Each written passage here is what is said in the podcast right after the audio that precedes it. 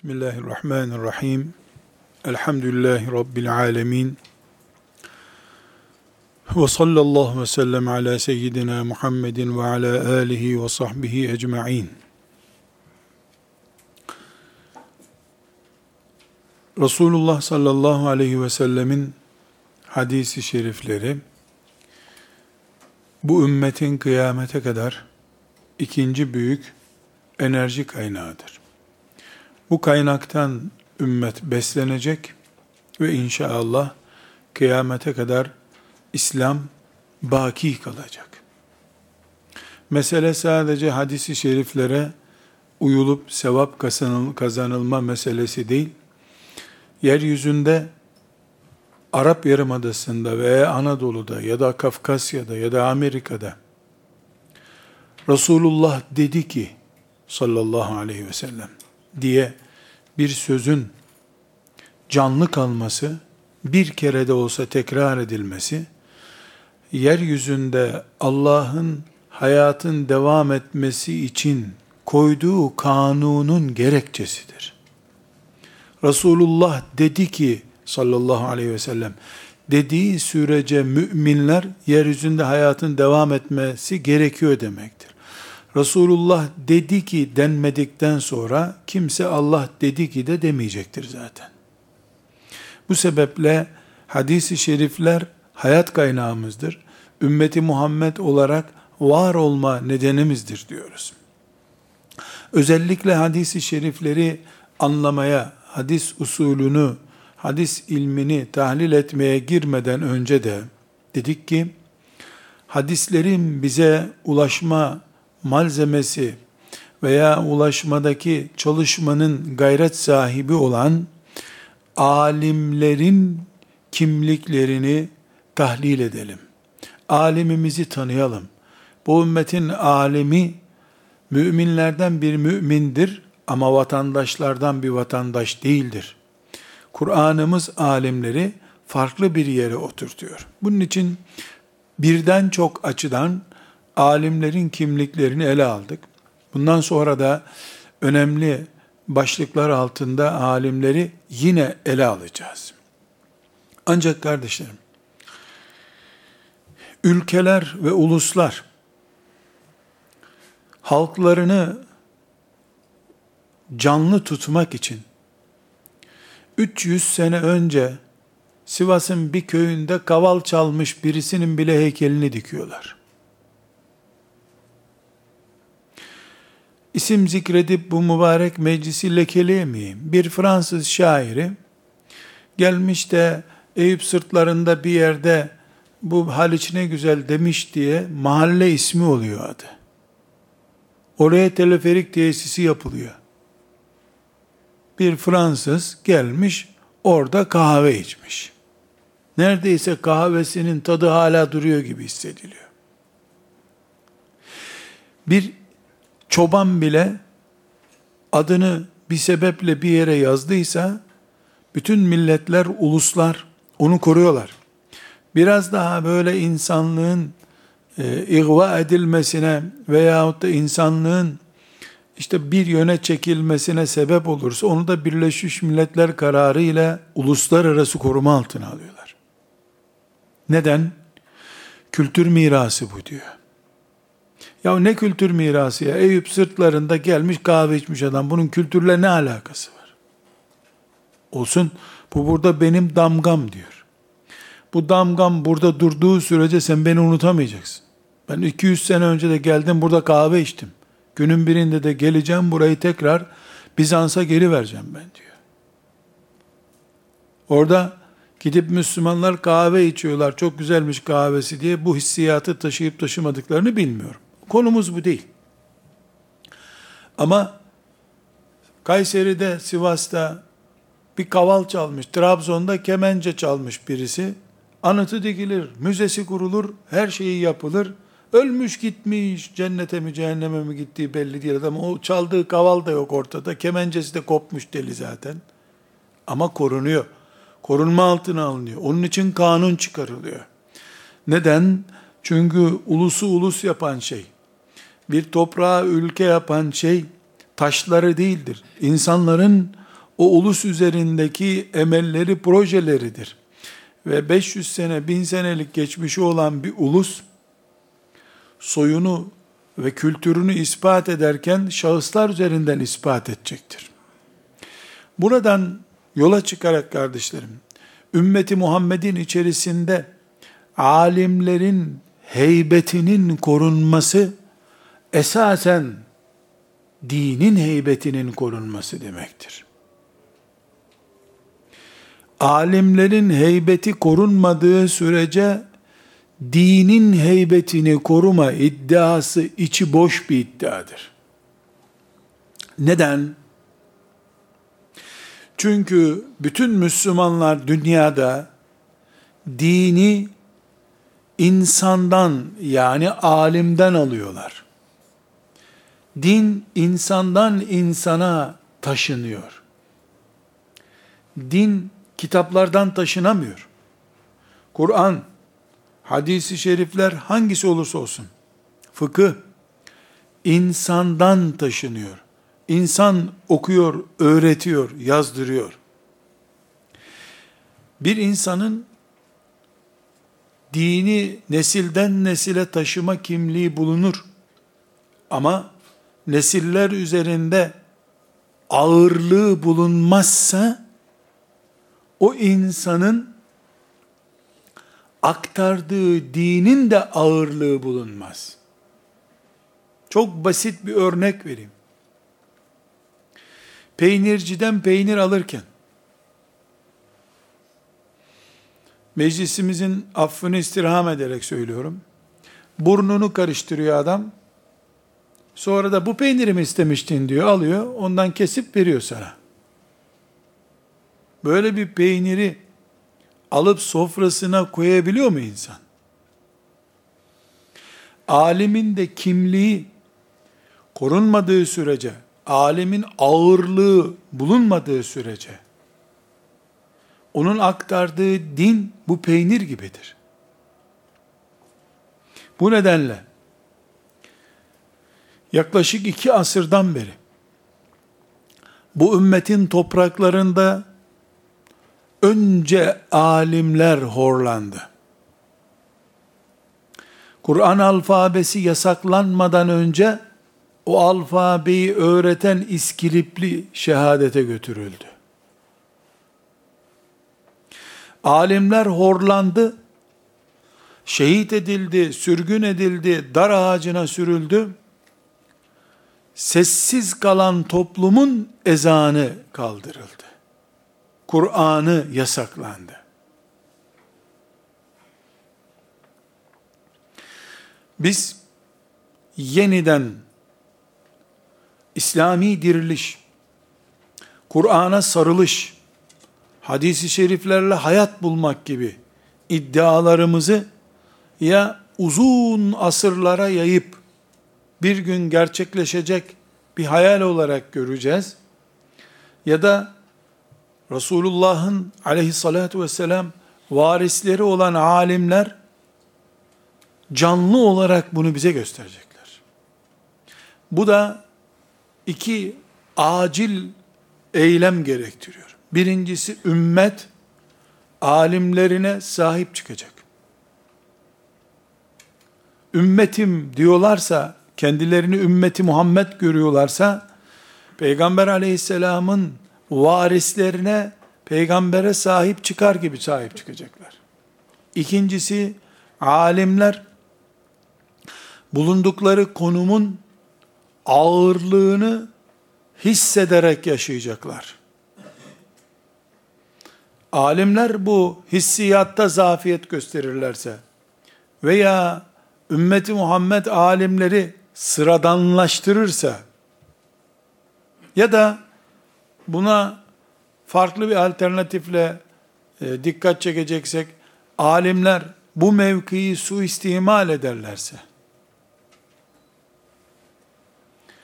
yani ümmetin onlara tazim ve tebcilini kendi nefsani hissiyatları için kullanmaya kalkarlarsa, her halükarda din kaybedecek.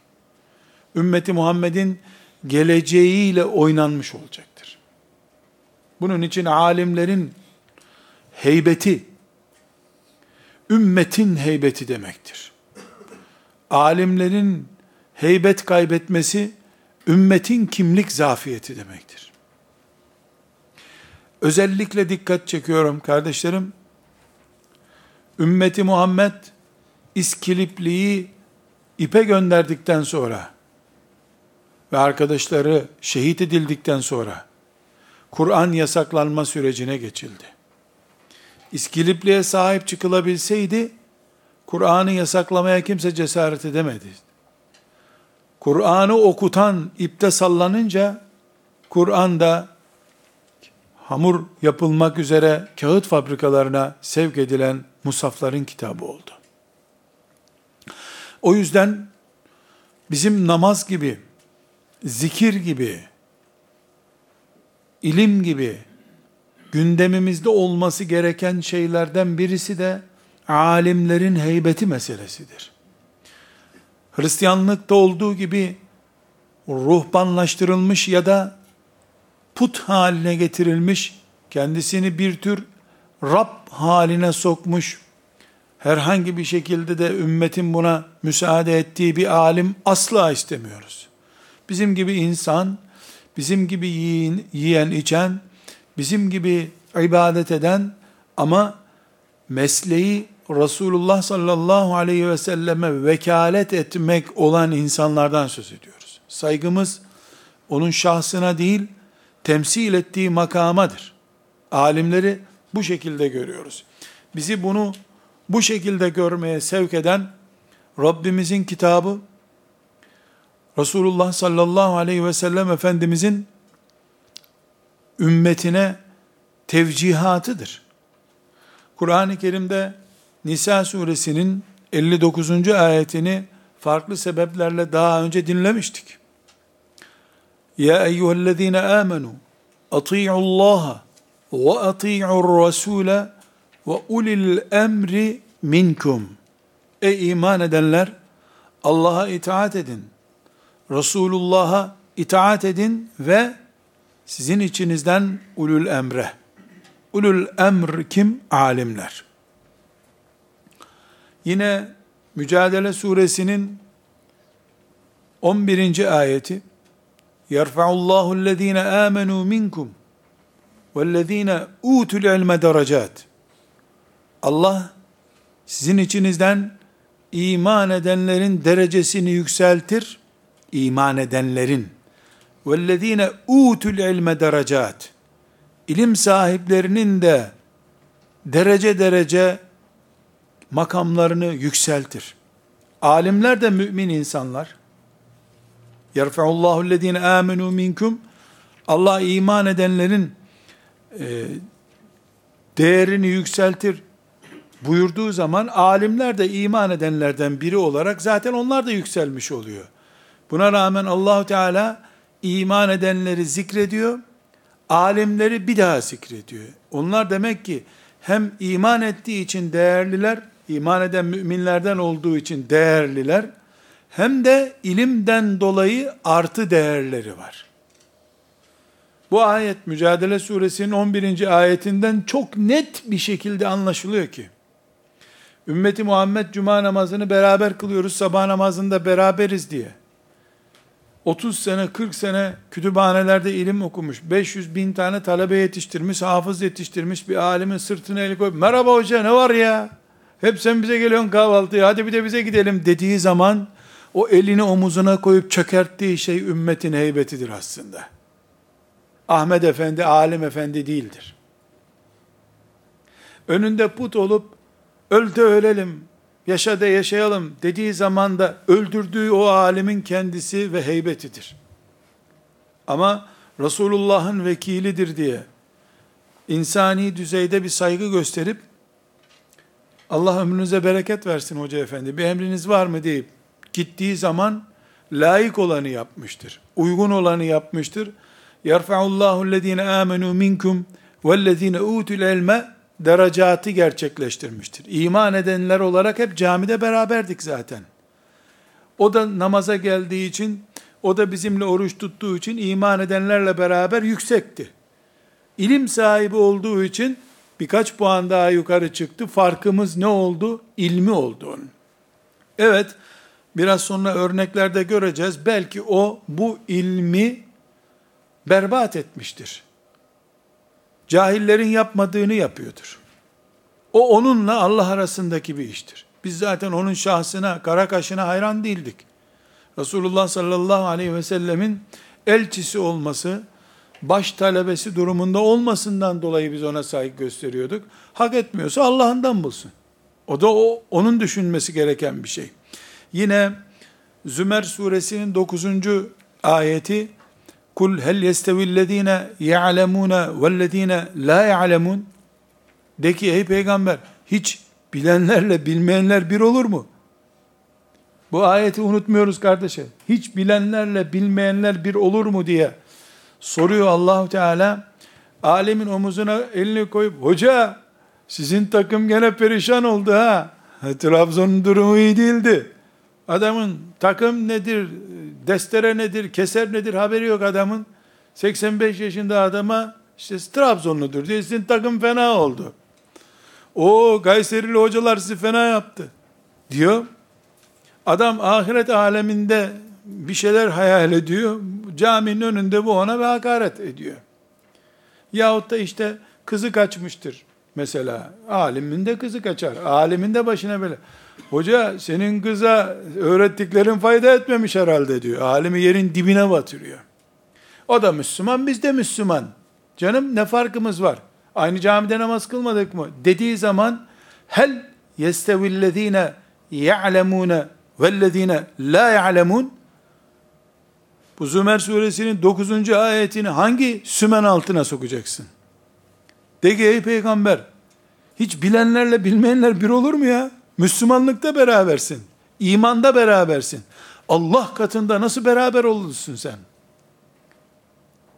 80 seneyi rahlenin başında geçirmiş biriyle kahvede geçirmiş biri eşit olur mu? Sen kış gecelerinde çayı demlikle bitiriyordun, o da kitap kitap deviriyordu. Bir alimi bir ziyaretimde nasılsınız hoca efendi sorduğumda kışın çok harikayım dedi. Kışın harikayım dedi. Yaz gelince dedi iyi olmuyorum dedi. Ben dedim ki hoca efendi yaşlı insanlar hep romatizmaları kışın akseder. Sizinki ters mi dedim. Yazın mı romatizmanı? Ya öyle değil dedi. Kışın herkes evine çekiliyor. Ben kütüphanemde yalnız kalıyorum dedi. Yaz yatsı çok geç oluyor yaz aylarında. Mecbur insanlar beni görüyorlar kütüphaneme giremiyorum. Kışı çok seviyorum dedi. Kışın gece karanlık olunca eve geçiyor. Yatsıdan sonra uzun çalışma vakti kalıyormuş. Adam ona hayran. Sen kış olunca köfçeyi köfte partileri yapıyorsun. O da kitap partisi yapıyor evinde sabaha kadar ama denk oldu mu nasıl olsa musalla aynı taş. Aynı alimi de o taşa koyuyorlar. Fatih Camii'nde bazen garipsiyorum. Büyük bir alimin ziyaretini, şey, cenazesine gidiyorsun. Cenazede bulunalım diyorsun. Bakıyorsun orada abdestsizler, saçı başı açık kadınlar bir de Allah Allah bu alemin akrabaları mı bu zannediyorsun. Bakıyorsun ki başka birisinde cenazesiymiş orada.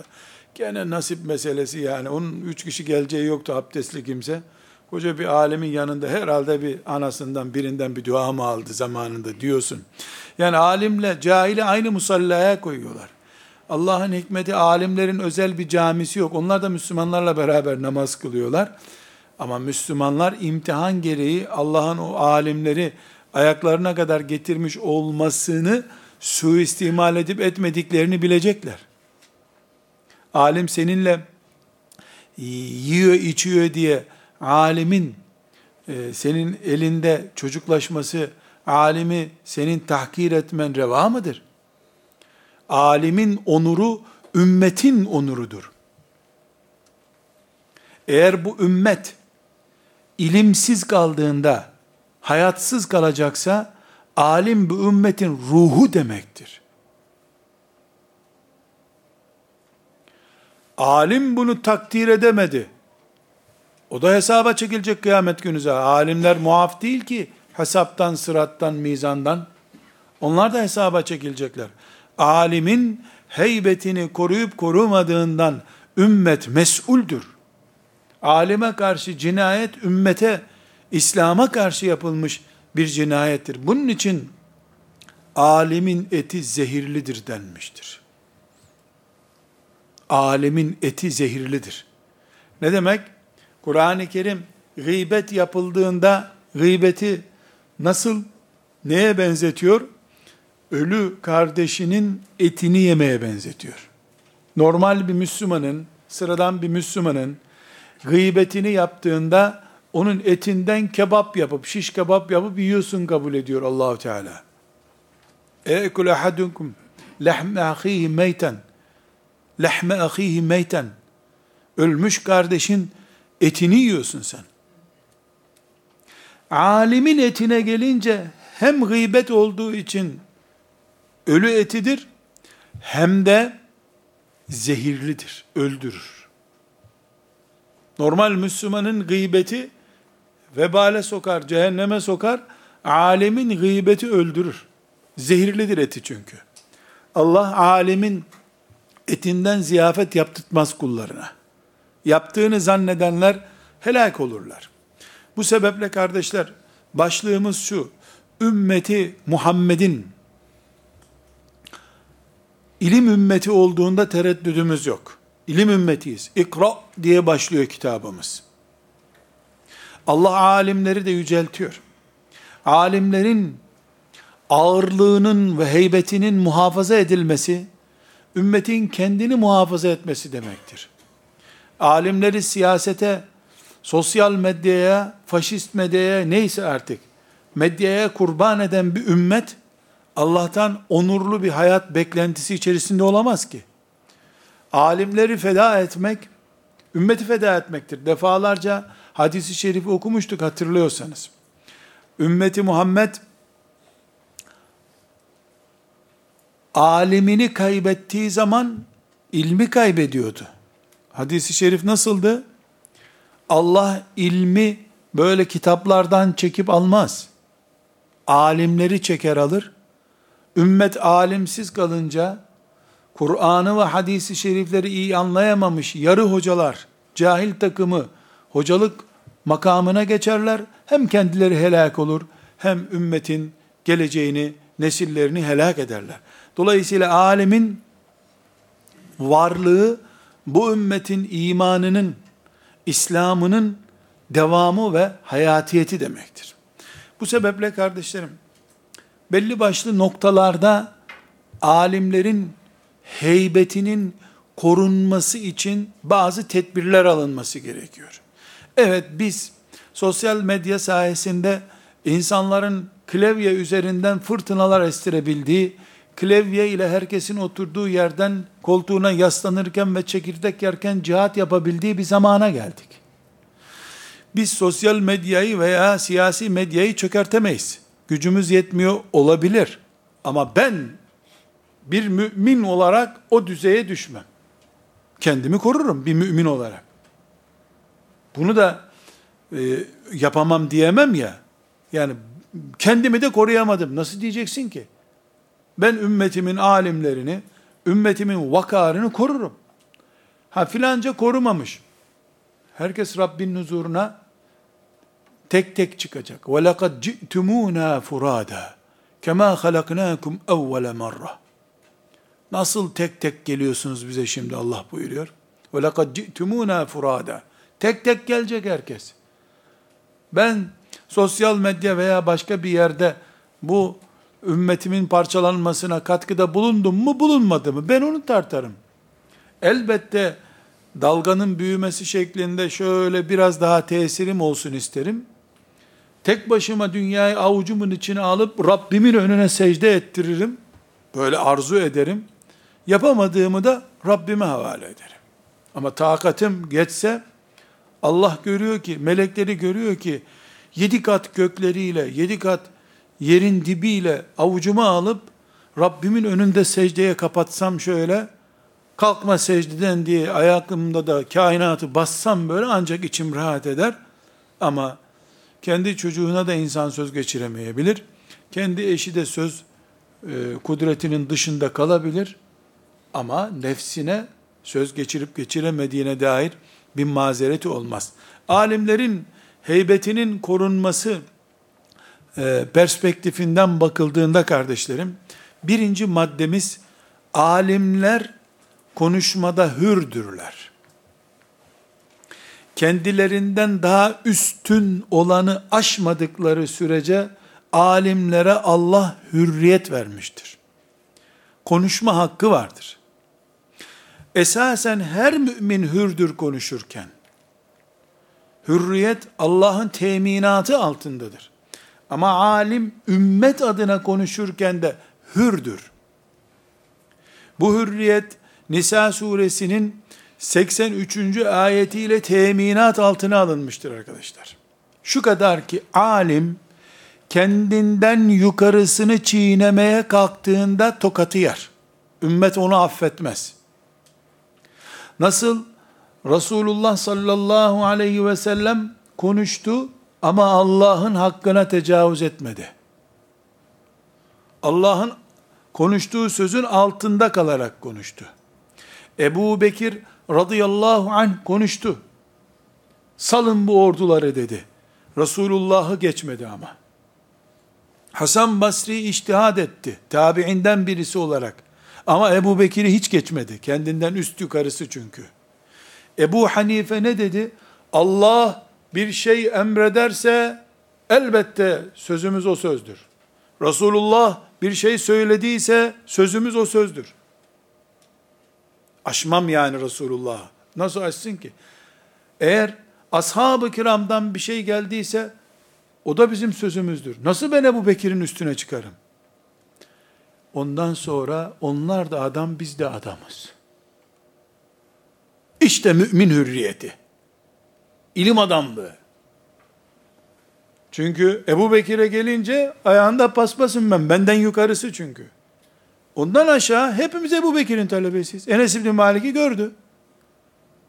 Enes İbni Malik'in talebesi, Hasan Basri onun talebesi, ben de onun talebesiyim. Onun kadar ben de anlıyorum Ebu Bekir'in ne dediğini, Allah'ın ne dediğini. Onlar da adam, humur rical ve nehnur rical. Onlar da adam, biz de adamız. Ebu Yusuf ne yaptı? Aynı sırayı aşağı indirirken Allah tamam, peygamber tamam, Ebu Bekir tamam, Hasan Basri tamam. E Muhammed bin Hasan bir şey dedi. Humur rical ve nahnur rical. Aynı düzeydeyiz çünkü. Aynı düzeyde olduk mu hürriyetim var. Yukarıya aşmaya kalktın mı e, bu yanlış. Nisa suresinin 83. ayetinde bu işaret var. وَلَوْ رَدُّوهُ اِلَى الرَّسُولِ Bir tartışma konusunu münafıklar, şüphe edenler, müminler, kimse peygambere götürecek olsalardı ve ila ulil emri minhum içlerinde bulunan ulul emre ulul emri kim midir? لَعَلِمَهُ الَّذ۪ينَ يَسْتَنْبِطُونَهُ minhum becerip de kendi içlerinde alimlere bu meseleyi götürseydiniz, onlar bundan bir istimbat yapıp sonuçlandırırlardı. Ne demek istimbat etmek? Hükmü kökünden çıkarıp senin önüne servis yapmak demek. لَعَلِمَهُ اَلَّذ۪ينَ يَسْتَنْبِتُونَهُ minhum. şu Kur'an'dan hüküm çıkaran içlerindeki adamlar, Kur'an'dan hüküm çıkarma kabiliyetine sahip olanlar, hadisten hüküm çıkarma kabiliyetine sahip olanlar le'alimehu. Bu sorunu çözecekler, bileceklerdi. Demek ki Nisa suresinin 83. ayetinde Allah azze ve cel niye peygambere götürmediniz soruyor. Sonra da niye alimlere götürmediniz diyor. Alimlere götürdüğünüz zaman da yestenbitunehu minhum onlar bu işin özünü çıkarıp size getireceklerdi. Bundan anlaşılıyor ki arkadaşlar bu ümmetin alimlerinin söz hakkı vardır. Yukarıya haddi edebi aşmamak şartıyla. Ebu Hanife, Ebu Bekir kim oluyor deseydi bugün adı şanı anılan biri olmayacaktı. Kendi emsalleri için humur rical nahnur rical dediği için adam diye anılıyor. Ne adam maşallah diye anılıyor. Bir başka hadisi şerif çok önemli arkadaşlar. Şimdi alime hürriyet verildi diyoruz. Bu bu cahillik edip, sefih bir şekilde, Allah Allah, ya insan hakları evrensel beyannamesiyle bak aynı. Demek ki dinimizde ne kadar daha veda hutbesi zamanında varmış ya elhamdülillah. Oh be İslam geri değilmiş Avrupa'dan diyene yazıklar olsun. Yüzüne tükürsem tükürüğümü acırım onun. Neyle neyi benzetiyorsun be? Neyle neyi benzetiyorsun? Ne hürriyetiymiş be? Avrupa'da, Amerika'da neresinde hürriyet var onların? Aleyhlerine bir kelime konuşsana göreyim hürriyeti sen. Bizde hürriyet, yani ümmeti Muhammed'in alime tanıdığı hürriyet, ilim adamına tanıdığı hürriyet, onların konuştuğu hürriyet değildir. Arkadaşlar, onlar sadece sistemlerine çomak sokulmadığı sürece ve sistemlerini cilaladığın sürece takdir ederler. Benim şeriatım ipe sapa gelmez eğri büğrü bir şeye iştihat ettiği zaman bile sevap veriyor alime. İza hakemel hakim feçtehede thumme asabe felehu ecrani ve izâ hakeme fe ahta'a felehu ecrun. Müştehit yani alim, hakim iştihad ettiğinde yani bir görüş hürriyetiyle bir görüş belirttiğinde doğru tespit yaptıysa iki sevap kazanır. Yanıldıysa bir sevap kazanır. Var mı yanlışa da puan veren bir sistem dünyada? Yüz görüş belirtiyor alim, ellisinde isabet etmiş doğru, ellisini de yanlış demiş. Mekruh olduğu halde caizdir demiş. Haramdır demesi gerekirken farzdır demiş. Zıt kutup. 150 sevap kazanıyor. 50 doğrudan 100 sevap kazanıyor. 50 yanlıştan da 50 sevap kazandığı için 150 sevap kazanıyor. Yanlışa prim veren sistemle yağcılık üzerine alim yetiştiren, bilim adamı yetiştiren sistem aynıdır diye mutlu olunur mu? Buna tükürmeye bile yazık olur. Bukhari'de 7352. hadis-i şerif arkadaşlar. Müslim'de de 1716. hadisi şerif. Ne hadisi bu? Müştehit, ilim adamı, yanılsa bile bir sevap kazanıyor. Ebu Hanife 100 bin konuda iştihat yaptı. 65 bin tanesinde yanılmış. 65 bin sevap oradan kazanmış zaten. Fark konuşuyoruz. Allah'ın alemi tuttuğu yeri görüyoruz. Müslümanlar takdir eder etmez, muhtaç değil alim buna aslında. İkinci tespitimiz kardeşler, alimlerin heybetiyle ilgili konuşmak zorundayız dedik. Alimlerin, peygamberlerin varisleri olduğuna dair hadisi şerifi önceki derslerde okumuştuk. Ümmeti Muhammed, alimleri peygamber görürse sapıtır. Peygamber yetkisinde görürse sapıtır. Peygamberin varisi görmezse de sapıtır. Demek ki ilahlaştırma, peygamberin makamına yakın bir makamda görme batıl bir şey. Ama peygamberi onun üzerinden görmek hakkaniyetin gereği. Bunun için arkadaşlar Ahmet bin Hanbel'in e, 22 bin 755. hadisi şerifi 22755. hadisi şerifinde Efendimiz sallallahu aleyhi ve sellem bir ölçü koyuyor. Leyse min ümmeti benim ümmetimden değildir. Men lem yucille kebirana ve yerhame sagirana ve ya'rife li alimina.'' Yaşlımıza hürmet etmeyen, küçüğümüze acımayan, alimimizin kıymetini bilmeyen ümmetimden değildir ümmetimden değildir sözü kaç para eder, kaç eksi puandır onu yorumlamayayım ben.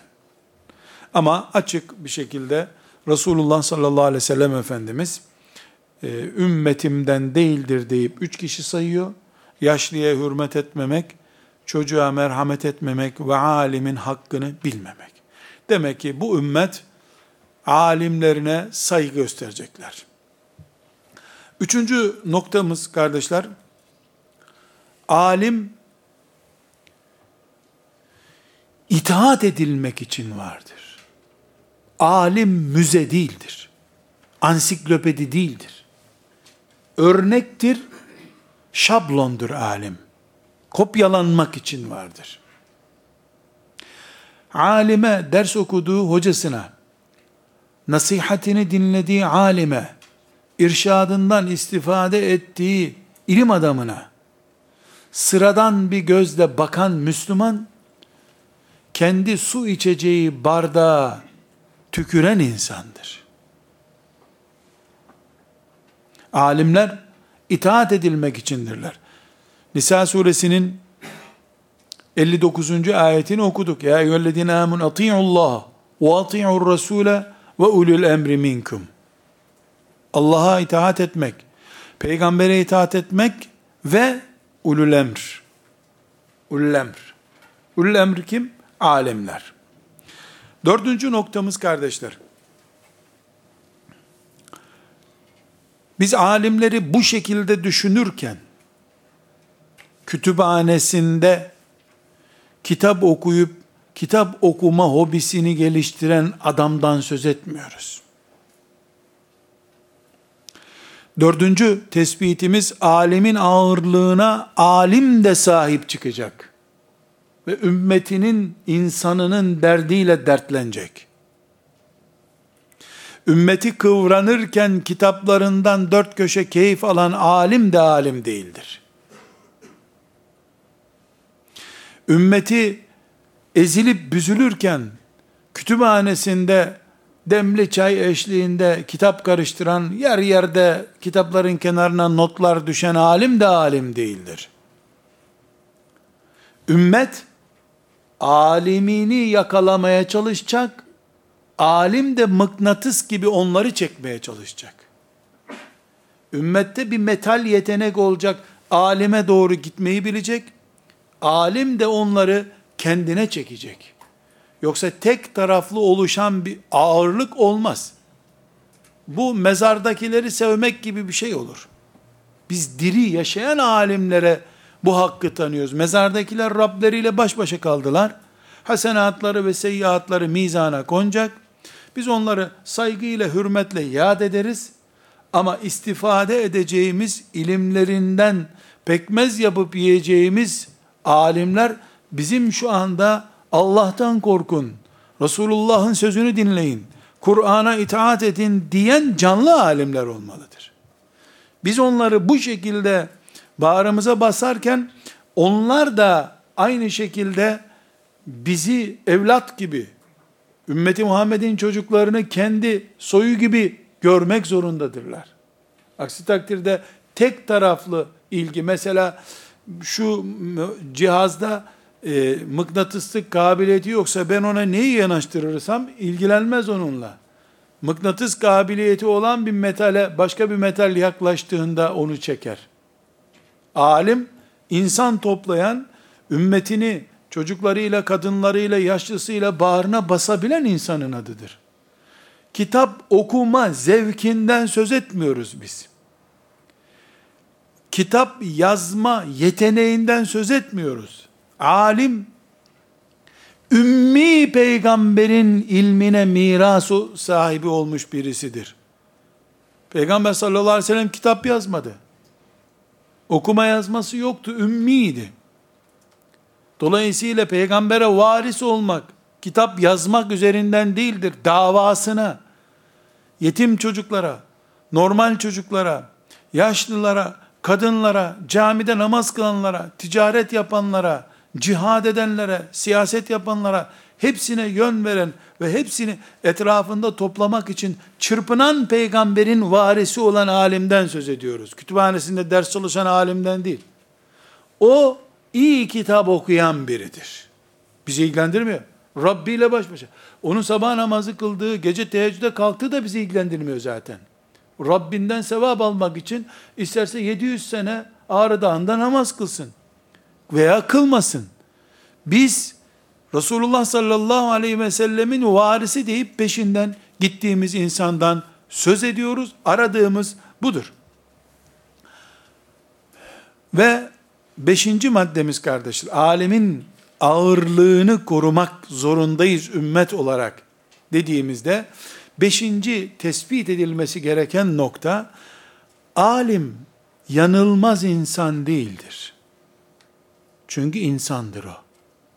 Alim yanılır. Biz alimleri yanılıp yanılmama üzerinden değil, ihlasları üzerinden değerlendiririz. Yüz görüş belirtmiş, üç tanesinde diğer alimler ispat etmişler ki yanıldı bu. Bunu defterden silmemizin mucip bir şey yok ortada. 3, 4, 5 görüşünde yanılmış olabilir. 7, 8 görüşünde yanılmış olabilir. Hayret, bugün güneş doğmadı der gibi, hayret bizim hoca efendi yanlış bir söz söyledi. Ayeti yanlış okudu. Ahmet'e Mehmet dedi. Ne hayret ediyorsun ya? Ne hayret ediyorsun ki?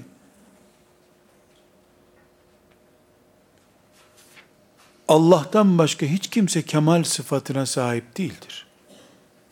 El kemalu lillah. Sadece Allah'ın kemal vasfı vardır. Resulullah sallallahu aleyhi ve sellem'den başka hiç kimse masum değildir. Yani koruma altında değildir. Alim bal gibi hata eder. Bal gibi hem de hata eder. Üstelik de büyük alim büyük hata eder. 40 kilometre giden bir aracın takla atmasıyla 400 kilometre sürat yapan bir aracın takla atması aynı mı? Elbette alim çok çalışıyorsa çok hata yapacak. Hatasını stoklayıp hatam bile mübarektir benim diyorsa değer kaybeder.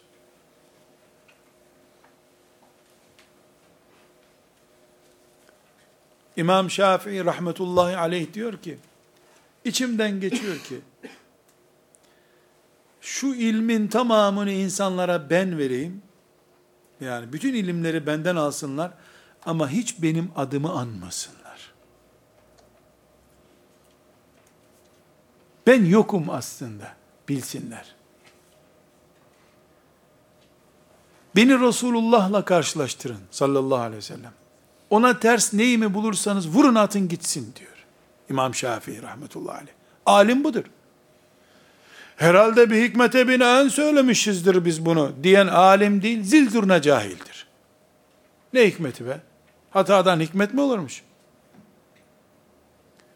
Yanılmış olabilirim, bir daha bakayım diyen mübarek adamdır. Beşinci madde olarak kardeşler, alimleri biz koruyoruz, hatalarıyla beraber koruyoruz. Hata ediyordur, edebilir. Her hata edeni, yanılanı defterden silersek, adamımız kalmaz bizim. Bir kişi kalır, Resulullah kalır. Sallallahu aleyhi ve sellem. Ömer de hata etti. Ömer'in de yanlış yaptığı oldu. Ebu Bekir de yanlış yaptı. Ne Ebu Bekirliklerine bir leke geldi, ne Malikliklerine bir leke geldi. Çünkü bu ümmet, peygamberinden başkasını masum görmüyor ki. Bir kişi masumdur. Resulullah sallallahu aleyhi ve sellem. Gerisi hata, bal gibi hatalar eder. Hem de öyle hatalar eder ki cahil yapmaz o hatayı. Cahil yerinde oturuyor. Ne hata etsin ki bu koşuyor. Elbette bunun ayağı burkar. Bu şekilde bakarız. Altıncı olarak kardeşlerim alimler ihtilaf ettiklerinde yani farklı düşündüklerinde birbirlerini tenkit ettiklerinde biz horoz dövüşü seyreder gibi alim seyretmeyiz. Bir önceki maddede ne dedik? Alimlerin hata etmesi mümkündür dedik. Birisi hatalıdır, öbürü doğrudur o belirtilen görüşte. Biz de alim olsak tespit ederdik bunun hangisi olduğunu.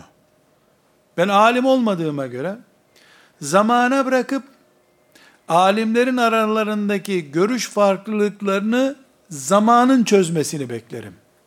Benim kalbim takva olarak, Rabbimin dinine yakınlık olarak hangisine ısınıyorsa ben onun üzerinden dinimi takip etmeye devam ederim. Alimlerin ihtilafını yok saymak plastik alim yetiştirmekle mümkündür. Kalıba koyarsın, hepsi aynı süpürge sabı gibi çıkar. Alimler, kabiliyetleri, ilim tahsilleri, imkanları, zekaları ve benzeri sebeplerle geliştiriyorlar ilimlerini. Hiçbir şekilde iki alim aynı olmaz. Dinin menfaati alimlerin farklı ve ihtilaflı olmalarından geçer. Ebu Hanife ile diğer imamlar tartışmasalardı din bu kadar güçlü olmazdı bugün. Hristiyanlık gibi donuk bir din olurdu. Biz alimlerin ihtilafından hiçbir sıkıntı görmeyiz. Alimleri horoz yerine koyup dövüşmelerini seyrettiğimiz zaman çok seviyesiz ve şeriatımızı hor gören bir yanlış iş yapmış oluruz. Meseleyi bu şekilde anlıyoruz. Ve yedinci başlığımız kardeşler, biz alimi medresesinde, mescidinde, evinde ve sokakta gördüğümüz zaman alim deriz. Yani medrese, mescit, ev, sokak neyi yansıtıyor? Alemin hayat insanı olması gerektiğini yansıtıyor. Hayatla bağı kopmuş alim, evet Allah'ın dostu olmasına, cennetlik adam olmasına bir engel yok yine. Kendini ibadete vermiş, zühte vermiştir. Onun adı zahit olsun. Onun adı veli olsun, zararı yok. İlim bir meslektir. Bu meslek, Müslümanlar neredeyseler orada olmayı gerektiriyor. Doktor der mi, gelin hastanenin önünde kaza yapın, yoksa bakmam size. Ben hastanenin önüne gidince niye kaza yapayım ki orada? Kaza otoyolda oldu, acil oraya gelip bakacaksın bana. Ben nerede sana muhtaçsam seni orada bulmak zorundayım. Yok canım hastaneye gelin, hastanenin koridorunda yapın kaza, orada bakarız. Böyle doktorluk olmaz ki.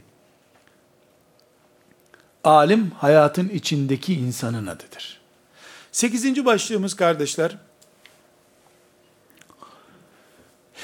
bu cumhuriyet standartlarına geçildiğinden beri,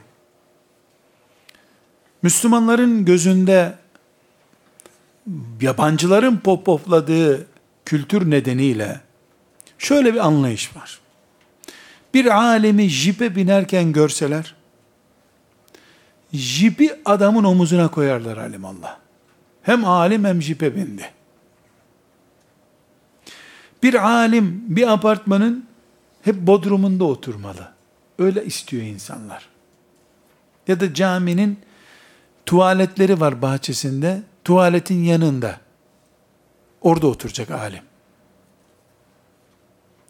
Millet caminin tuvaletinin anahtarı sizde mi diye ikide bir kapısına vuracak. He bizde oğlum alın açın gidin tuvalete. Hoca caminin elasını temizlememişsin diyecek. Böyle istiyor insanlar. Yıllarca bunu pohpohladılar halka. insanlara. Ve bu oturdu. Alim fakir olsun isteniyor. Bu ümmetin servet sahibi alimleri vardı Ebu Hanife gibi. Bir tane iki tane de değil. Talebelerinin bütün bursunu kendisi veren alimleri vardı bu ümmetin. Kuyumcu çocuğu zehebiler var. Evet, alimler arasında büyük meşakkate katlanan fakirler de var. Ama fakirlik ilim öğrenmenin şartlarından değildir. Alimin vakarı fakir olmasını gerektirmiyor. Cebi para dolu bir alim daha güçlü alimdir. Milletin sadakasını yemeyen alim daha muteber bir alimdir. Daha rahat konuşur. Bu başlığa başka derslerde geçeceğimiz için buna bu kadar ara veriyorum. 8. başlık. 9. başlığımız kardeşler. Alim ders ücreti alabilir mi? Yani ilim üzerinden geçinebilir mi alim? Ebu Hanife rahmetullahi aleyhin şahsi görüşü alimin ümmeti Muhammed'in peygamberinin varisi olması sebebiyle peygamber ümmetinden ücret almadığı gibi alim de kimseye öğrettiği şeyden dolayı ücret alamaz. Şeklinde bir iştihadı var. Ebu Hanife'nin. Ama cumhur ulemanın görüşü, ne demek cumhur ulema? Geri kalan diğer bütün alimlerin görüşü, alim başka bir maişet, geçim kaynağı yoksa, ders okutup okuttuğu dersin ücretini alabilir. Haram değildir. Ders verip dersten ücret almak alime yasak değildir. Bu konuda Gazali'nin çok güzel tespiti var İhyasında. E, derli toplu değil de yuvarlatarak söyleyeyim cümlesini. Yani eğer alim ilmini sunmadığı zaman ümmetin içinde bir boşluk kalacaksa, ümmetin, devletinin o alemin geçimini temin edip, alemin ilmini tıpkı sağlık hizmeti gibi insanlara sunması gerekir diyor. Böylece alime ücret almadan yaşayacaksın ve ilim de öğreteceksin dersek, sen öl biz yaşayalım demiş oluruz diyor. Bu tespitten yola çıkarak, ümmetin cumhuru uleması yani büyük bölümü, alim ilminin karşılığında ücret alır. Sömürür sömürmez manasında değil. Alimler, 10. maddemiz, alimlerin ağırlığı konuşulduğunda, alimler hata ederler mi? Ederler dedik. En belirgin hataları nedir? Anlamadığı şeye burnunu sokmasıdır alimin. Her şeyi bildiğini zannetmesidir. Kibirdir ve ucuptur. Kibir, başkasını hor görmek demek. Ucup de yaptığını harika görmektir.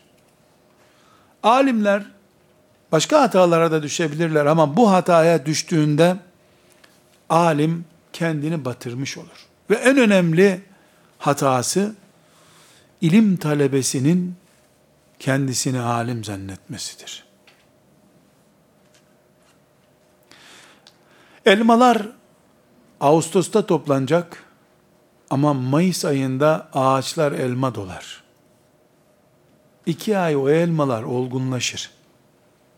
Aa, elmalar ne kadar güzel deyip kopardın mı, hem o elma gider, hem de ağzın buruşur.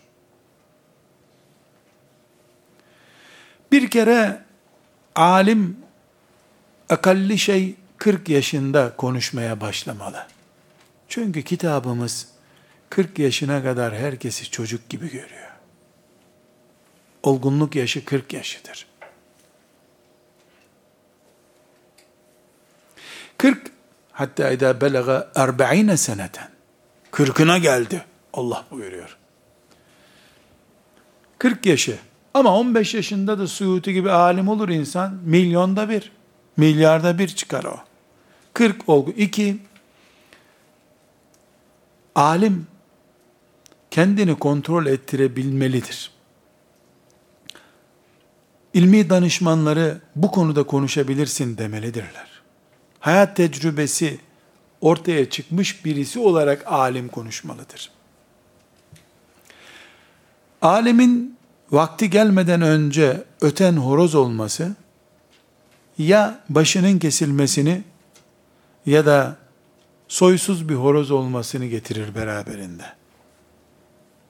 Onu keserler erken ötüyor diye. işi biter.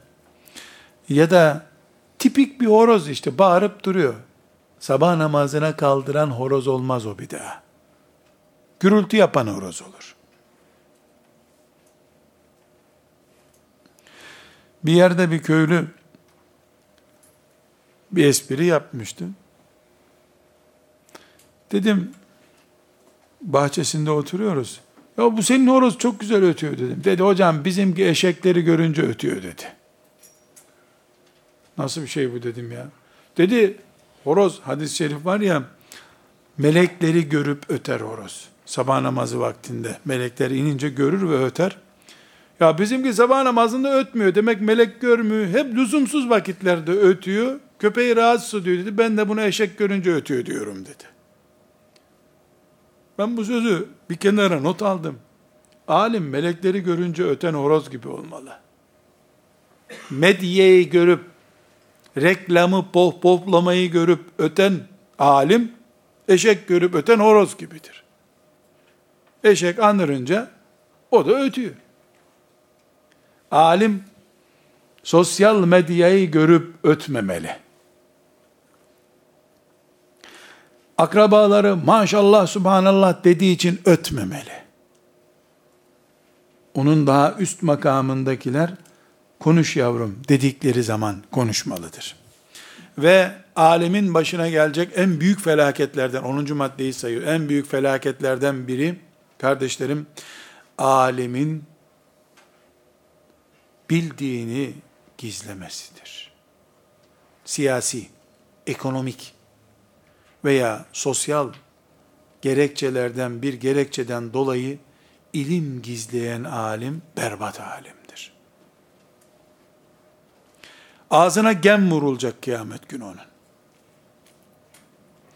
Ve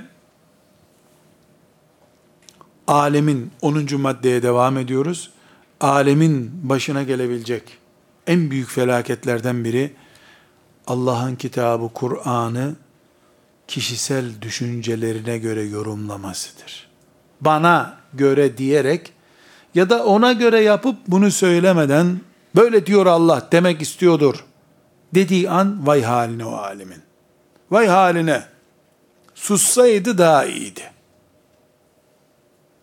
Ve kardeşlerim 10. maddenin bir başka başlığı da alimlerin başına gelebilecek hatalardan biri olarak bir alemin siyasetçilerin ayağına gitmesidir. İzz ibn Abdüsselam gibi Allah'tan kork demeye gider. Otel toplantılarına veya onların partilerine ya da idareci olarak oturdukları makamlarına yemek yemeye, ziyafetlere, iftarlara, hoş muhabbetlere, basın toplantısı yapmaya giden alimler, bi'sel ulema, ne kötü alimlerdir. Bu ümmetin erken iftar etme nedenlerinden biri de budur. 17-20'de iftar olacak. 16'da ezan okunu. Aa, ezan okundu deyip iftar ediyorsun. Meğer radyo başka bir yerin ezanını verir. Sen İstanbul'dasın, Kars'ın ezanını okuyor. Bir saat var arada. Ezan oldu diye, işte radyoda ezan okundu, televizyonda ezan okundu diye iftar ediyorsun. Meğer senin iftarına daha bir saat var. Alimlerin, siyasetçilerin kapısında elleri düğmelerinde, ceketinin düğmesinde toplantılarına katılıyor, onlara yağcılık yapıyor, yağdanlık yapıyorlar. Tabi efendim, tabi efendim demeye gidiyor. Bu alimler ümmetin iftarının erken olmasına sebep. Oruç bozduruyorlar ümmete hep. Onlara göre bir kere bu hastalık, bu mikrop bulaştı mı bir alime, o oraya gittikçe gökten melekler yağıyor oraya. O gittiği için o toplantıya. Tarihte bunun çok kötü örnekleri vardı. Ben hiç merak ederdim nasıl böyle oluyor bunlar diye. Bu asırda arkadaşlar, tarihtekinden daha beterlerini gördük. Suriye'deki manzarayı görüyorsunuz.